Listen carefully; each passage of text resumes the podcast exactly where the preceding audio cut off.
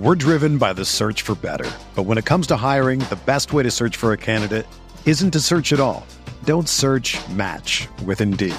Indeed is your matching and hiring platform with over 350 million global monthly visitors, according to Indeed data, and a matching engine that helps you find quality candidates fast.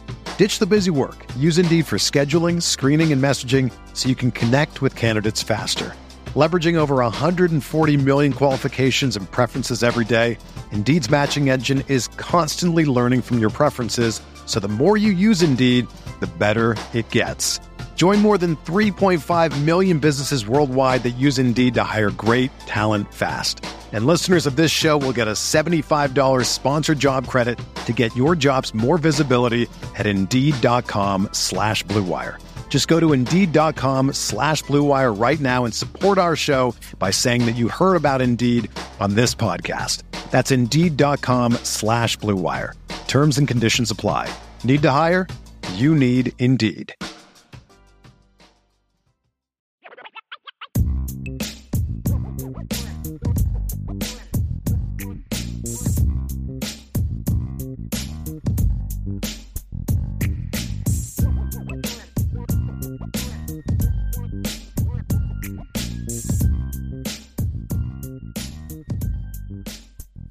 Let's dive into the final topic. The final topic for today's show is going to be looking at the sophomore class. That's the rising sophomore class in Notre Dame. And when you look at this team and you look at trends and you look at you know past teams that have had success and you try to find little glimmers and then you break down this year's team and you say, boy, the junior class is going to be so important, right? I mean, you talk about that's the Joe Alts, the Blake Fishers, the Audric Estimes, the Deion Colzie's, uh, Jayden Thomas's, Mitchell Evans. That that class is going to be important. The veterans are going to be important. I mean, you need Sam Hartman to play well. You need Rylie Mills to break out. You need Jordan Botelho to kind of finally get going. You need Xavier Watts. You need Cam Hart. All those guys are important. But when I look at this current roster and I think about the talent level, where it's at, and the needs that this team has, I kind of came to the conclusion that it's the sophomore class that could truly be the class that can put Notre Dame on the over the top or not. And and that was sort of the premise of my discussion. Obviously, you need your quarterback to play well. Obviously, you need your defensive line to play well. There's not a lot of sophomores there. You need Cam Hart to be big time, as I mentioned. You need Audric Estime to stay healthy and be that guy. But even if all those things happen, and Joe Alt's an All American, and Blake Fisher's great, and Zeke Correll's really good again, and Sam Hartman balls out. This team's going to be really good, but I don't know if this team is going to be a championship caliber team. I don't. I think you look at the sophomore class, and in a lot of different ways, you need this class to to really take a step up to fill depth needs and to fill impact needs, and that's what I'm going to break down and kind of state my case as to why I think the sophomore class is really going to be the make or break unit. Because there's some freshmen that will be an impact, but you don't often see a lot of freshmen making an impact. When you look at the Clemson team in 2018, it wasn't the freshman class that that put them over the top. It was important. I mean, you had obviously Justin Ross, but it was a sophomore class. It was it was it was uh Trevor Lawrence. It was Travis Etienne. It was Tee Higgins. It was that group that really put that team over the top. And I think this year's class can be similar for Notre Dame. Not quite the same impact because there's no Trevor Lawrence, but when you look at the rest of it, I think it's vitally important. We're driven by the search for better. But when it comes to hiring, the best way to search for a candidate isn't to search at all. Don't search match with Indeed. Indeed is your matching and hiring platform with over 350 million global monthly visitors, according to Indeed data and a matching engine that helps you find quality candidates fast. Ditch the busy work. Use Indeed for scheduling, screening, and messaging so you can connect with candidates faster. Leveraging over 140 million qualifications and preferences every day, Indeed's matching engine is constantly learning from your preferences, so the more you use Indeed, the better it gets. Join more than 3.5 million businesses worldwide that use Indeed to hire great talent fast.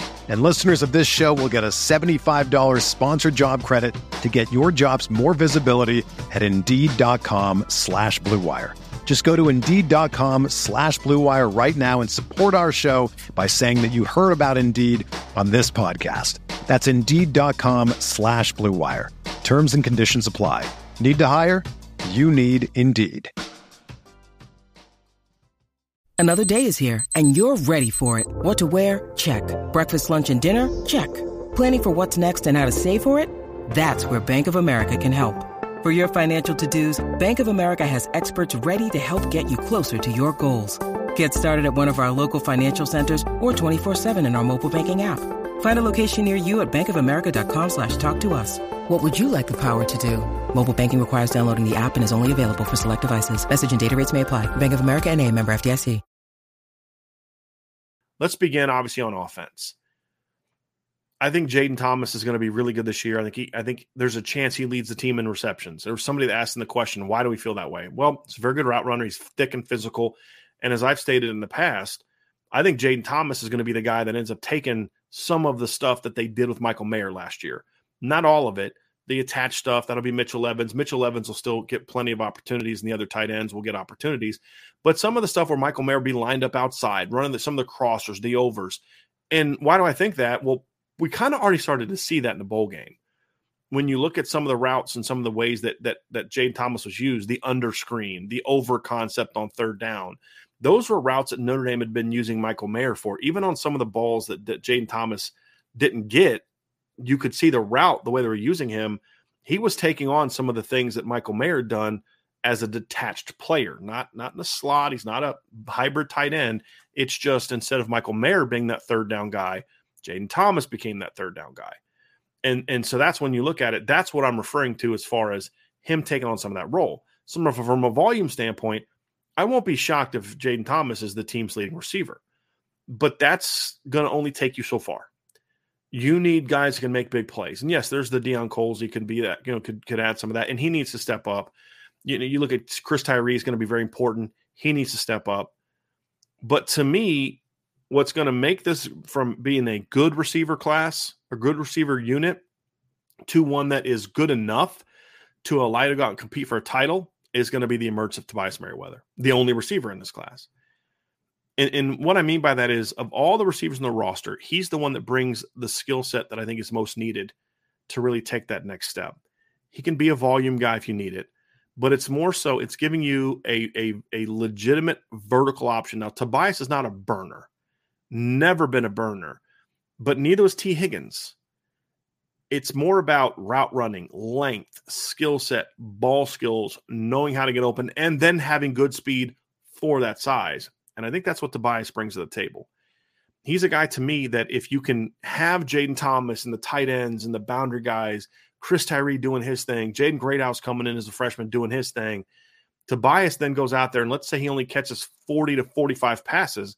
But if he's averaging 17, 18, 19, 20 yards a catch, then all of a sudden that adds a, a totally different dynamic to this offense. And it makes this offense so much more difficult to defend. If Tobias becomes a guy that, as a field outside receiver, and he'll move around a little bit, but as a primary field outside receiver, if you have to account for that guy in your offense, it makes it a lot more diff- a lot more challenging for a defense to account for the rest of it. The because a, boundary guy is as you got to defend him, but just the very nature of him being a, defa- a boundary defender or player, you have certain things you can do where you can use the field, the sideline to to help you. And and with a field guy, if you now have to put more numbers to the field, it's going to naturally leave you with more creases to be hurt by in other areas, screen game, run game, things like that. And so to me, when you look at Tobias Merriweather, his emergence has a huge impact on how you defend the other receivers, how you defend the tight ends, and how you defend the, the run game. And it doesn't have to be where he's 75 catches for 1,200 yards. If he does that, great. It doesn't even need to be that. It needs to be 40 to 50 catches – averaging 17 plus a catch and being a legitimate weapon to throw the ball down the field to on goes, post, deep overs, routes like that.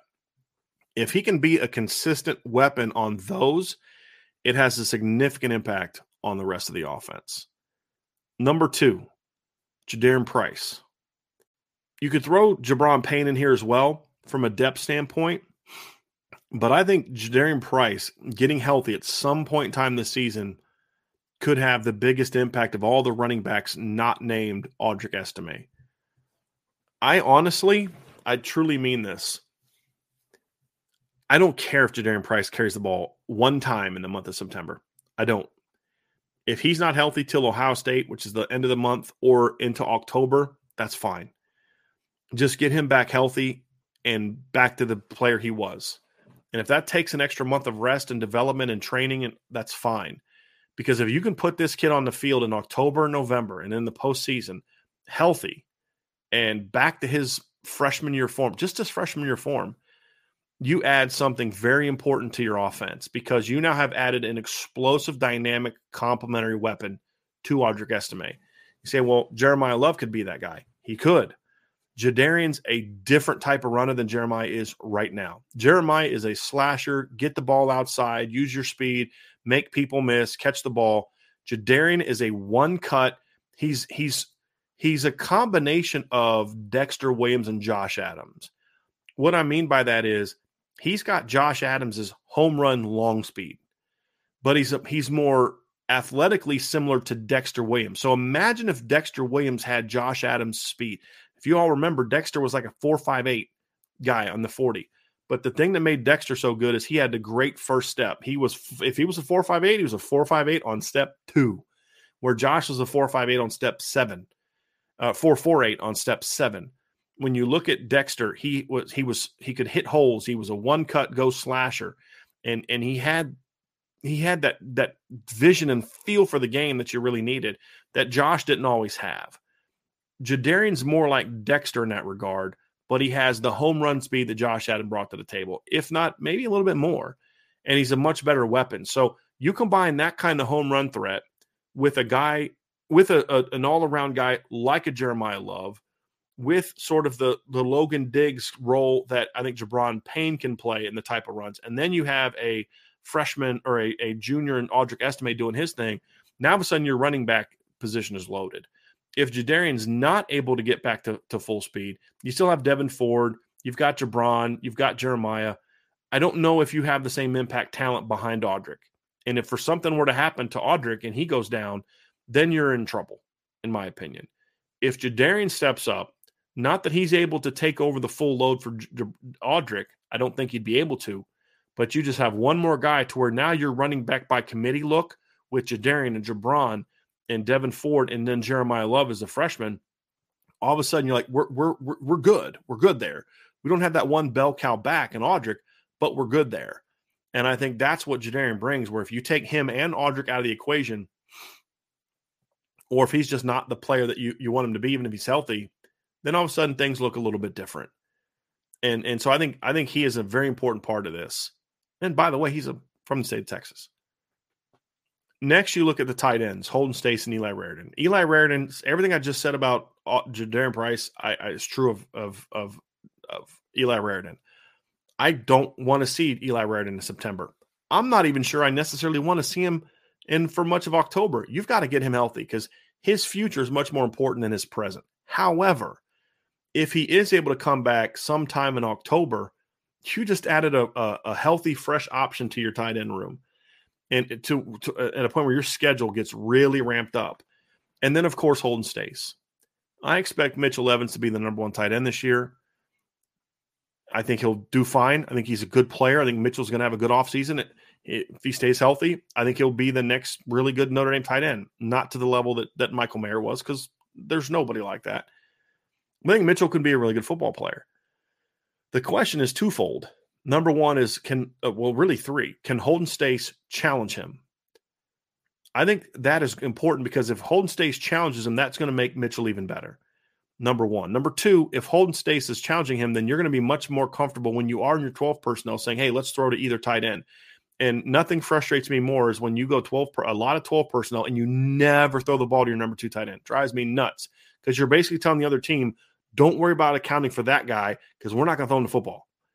And so I hope that, you know, if oh, if if Holden really steps up, then all of a sudden you're in a situation where say, we need to find ways to get him the football as well. And that gives you even more options. I'm a former offensive coach, guys. I love toys. I love weapons. I love being able to say, hey, I got seven, eight, nine different ways I can hurt you personnel wise, and there's nothing you can do about it. And so I think that's an important piece of this as well. When you look at uh, a guy like Holden Staes really stepping up, and then number three, the other part of it is is if he is able to step up if Mitchell goes down. As much as I like Mitchell Evans, the reality we all have to embrace is that he's been injured two times in each of his first two years. He got banged up as a freshman and got hurt in the spring, missed some time this year. He was fine when he came back, but he missed time. What if he goes down again? If Holden Staes doesn't step up, then all of a sudden your tight end position is not what it was. Kevin Bauman is just a solid depth player at this point in time. Cooper Flanagan, I think, can help you as a freshman as a blocker. But if Mitchell goes down, you're not going to have Eli Raridon probably for half the year, in my opinion. Then all of a sudden, tight end becomes a problem, and you're it's not a strength that, that I think it can be. So you also have that insurance in case your starter does go down. So there's a lot of different layers to it. But of course, Holden also has the talent to to step up and say, no, no, I, I know Mitchell's older and he's talented, but I can be that dude. And I think Holden has that talent. I don't know if this is the year we see that fully. He's certainly capable of it. But if he really breaks out and has that that really big sophomore surge, because we always talk about the sophomore slump, right? But what about the sophomore surge? Those guys that really take that big jump in year two. If Holden is one of those guys, all of a sudden now you have a much much more dynamic tight end room. Even if Mitchell steps up and plays well, because now you have two guys that have starting talent and starting potential from a production standpoint. And then number one, you take less of a, a burden for Mitchell Evans, meaning instead of him eating up the high volume reps that Mike, Michael Mayer had last year, you can take 150, 200 snaps off of that burden, which means now Mitchell's going to produce and play, but you've made you've the wear and tear on his body is not going to be as as as hard and as taxing as it was Michael Mayer, and now you're getting production from both of those kids who bring similar but also different enough skill sets that you have to defend them differently. And then all final piece on offense is Billy Schrauth. Look, I think the offensive line is going to be good. I think the I think Zeke Correll is going to be good. The tackles are going to be great. I think whoever ends up as the other guard spot is at least going to be steady. The big wild card for me is Billy Schrauth. He's arguably arguably the second most talented offensive lineman on on your roster outside of Joe Alt. I'd probably put Blake Fisher ahead of him right now, but Billy Schrauth has got that kind of talent. I'm talking about the returners. I'm not talking about Jagusah. I'm talking about the returners. But he's a redshirt freshman who never didn't play a snap last year. How good can he really be in his first year? We'll find out. Is he going to be a guy that is a redshirt freshman really struggles, or is he going to have a Tommy Kraemer type of redshirt freshman year where he's he's good, not great, has some young guy mistakes, but still a pretty good physical run blocker? Because Tommy Kraemer was pretty good in 2017 in a rotation with with Robert Hainsey, or does he have more of a Quenton Nelson Quenton Nelson esque type of redshirt freshman year? If you remember, Quenton Nelson didn't play in 2014, went the starting left guard job in 2015, and he was excellent. And now I'm not saying that Billy Schrauth is going to be as good as Quenton, but what I'm saying is, is Quenton just, just I mean, he fit in perfectly. It helped that he had a, a center that had some experience and Nick Martin to one side and a veteran tackle to the other side. That helped him get going sooner because he had two veterans that could help him with things. That's exactly what Billy Schrauth is going to have. You're going to have Zeke Correll as a fifth year senior at center, now going into second year as a starter. You're going to have Joe Alt as basically a three year starter to your left side. You're going to have that veteran presence around you. And so if they can help Billy continue to go and he can kind of take that next step as a player, all of a sudden I feel a, a really good about this offensive line being elite. I truly believe that Billy Schrauth could ultimately be the key to this being a pretty good offensive line or a great offensive line. And again, just another sophomore who plays a big role in what this team is going to be offensively. And then final piece on offense, Steve Angeli. Th- there's a chance that Sam Hartman is going to get hurt for a series, for a game, for a stretch of games. And if that's the case, as of today, Steve Angeli is the guy in best position to do that. Can Steve make the growth as a player mentally can he make the when I mean mentally, I'm referring to you know, knowing the system and and those type of things. Can he make the the jump fundamentally and production wise to step in and lead you to some big game victories in those situations. Right now, he's not there yet. Can he get there? That's the question. So even though he's in a different situation than the others, he's another sophomore that could be a very important player for Notre Dame this season. Defensive class is a little bit different. Obviously, Benjamin Morrison needs to at least be what he was last year. You just can't have any regression. If he's just repeats his last year, you don't even need a sophomore surge from Benjamin Morrison. You just need to make sure he doesn't have a sophomore slump. That's the key. Jaden Mickey is going to be an important player for them at cornerback this year. I think Jaden Mickey's a guy that holds one of the keys to the success of this secondary. The reason I say that is obviously you've got your starters, you've got Cam Hart, you've got Benjamin Morrison. Benjamin was healthy last year. Hopefully, he stays healthy. Cam Hart's a guy that's struggled to stay healthy in his career. When he was out last year, they were a different team. The better Jaden Mickey is, the less chance they have that kind of drop off should Cam go down. I think Jaden showed flashes last year. I think he had a great spring in the two practices that we saw, plus the uh, the spring game. I thought Jaden was outstanding. Can he take that? And remember, when he his first year, his first semester that spring, he was really good in the spring as well. But the big concern we had at the time was he's a little jumpy. He likes to jump stuff. He, he's a little too aggressive, and that cost him last year. Can he settle in and kind of become that kind of player for Notre Dame? That's going to be a question because if Jaden Mickey can become, hey, he is a legitimate number three corner for your team, meaning he can step in and play just fine if a starter goes down. That's important for Notre Dame. He's more of a field guy now, but I think if he needed to, he could step in and play in the boundary. So I think Jaden Mickey having an emergence is going to be very important for Notre Dame this year in the secondary. Because also, on top of if a guy goes down, if Jaden steps up to where you're in a situation where, like last year, you didn't care who was at running back, Logan or or Audric, and in my opinion, if you used them correctly, I wouldn't have cared if it was Chris Tyree if you used them properly. Say, hey, they can all play. Then there's years where it's kind of like uh, there's a little bit of a drop off when Tony Jones comes off the field because you know C'Bo Flemister and Jahmir Smith aren't on the same level as t- Tony Jones. There's been years like that as well. 2018 was like that to a degree with Dexter Williams. With all due respect to Tony Jones and Jafar Armstrong in 2018, they weren't Dex. And it's not a coincidence that the offense really took off run game wise when Dex came back. I mean, first carry of the game was what, like a 45 yard touchdown? You know, averaged like six some yards a carry. He was a big play weapon. You, cornerback's a similar situation. So with the running back last year, you didn't have to overload Audric or Logan Diggs because you could just run the other guy.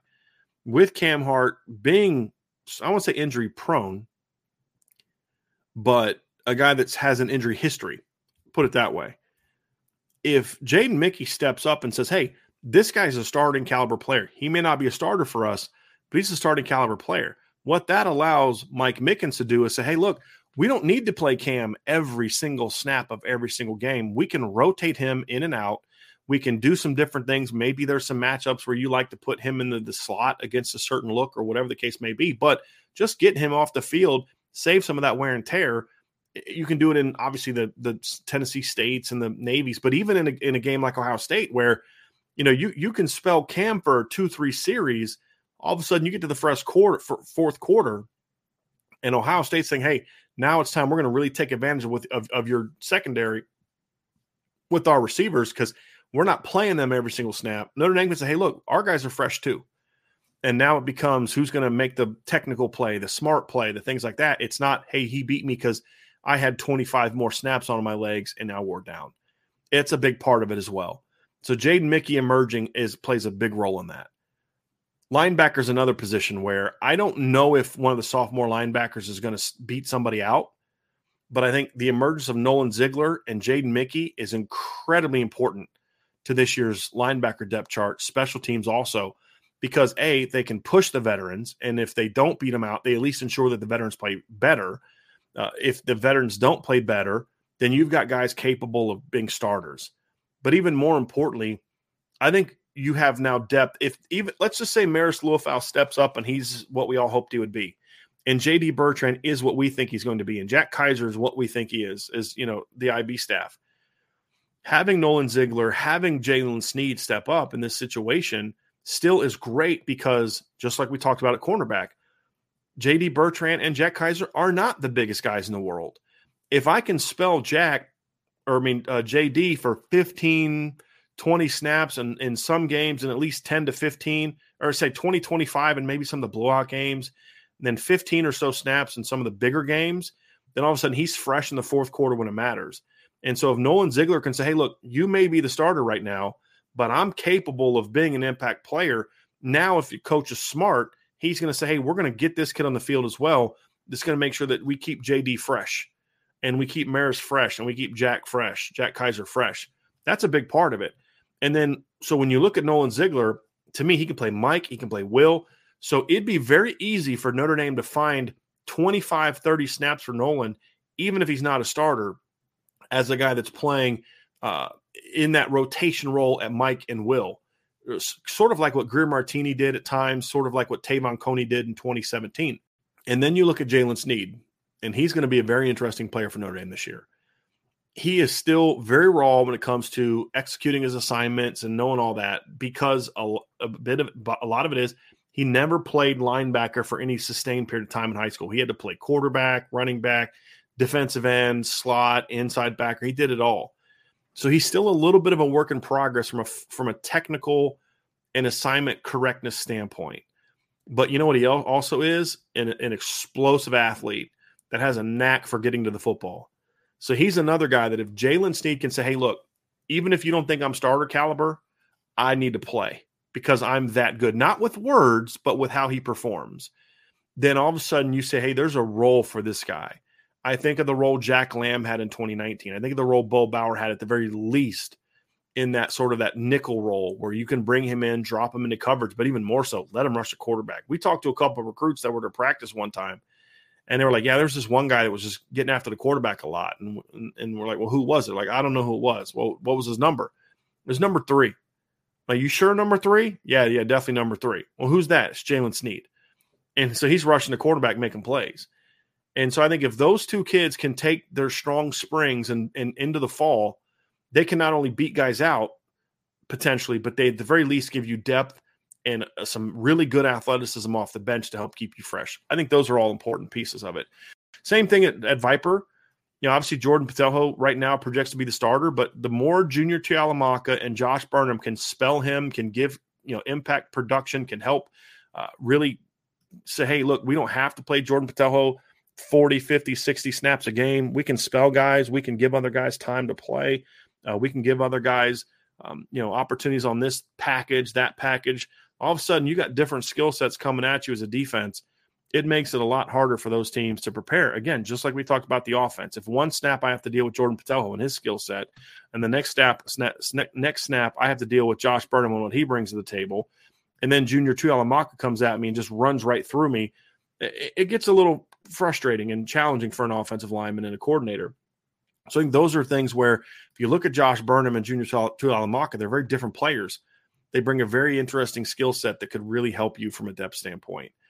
I think those guys are very important to what Notre Dame is going to try to do this year. So that's a lot of sophomores. I didn't even get into Tyson Ford and Aiden Gobaira, uh, you know, guys that you say, hey, maybe these guys might help. I'm not even counting on them this season. I'm looking at guys that just right now need to step up, plan on being in the rotation, and guys are going to have opportunities to make plays. If the sophomore class can can step up and thrive in those roles, whether it's as a starter or as a depth player, we're going to look back and say, yes, Sam Hartman was this, and Rylie Mills was that, and Botelho was this, and this guy was that, Cam Hart was that, or whatever. But we're going to say, man, where they have been without the sophomores. And I think that's the role they can play this year. And I'm excited to see and very curious to see how those guys produce.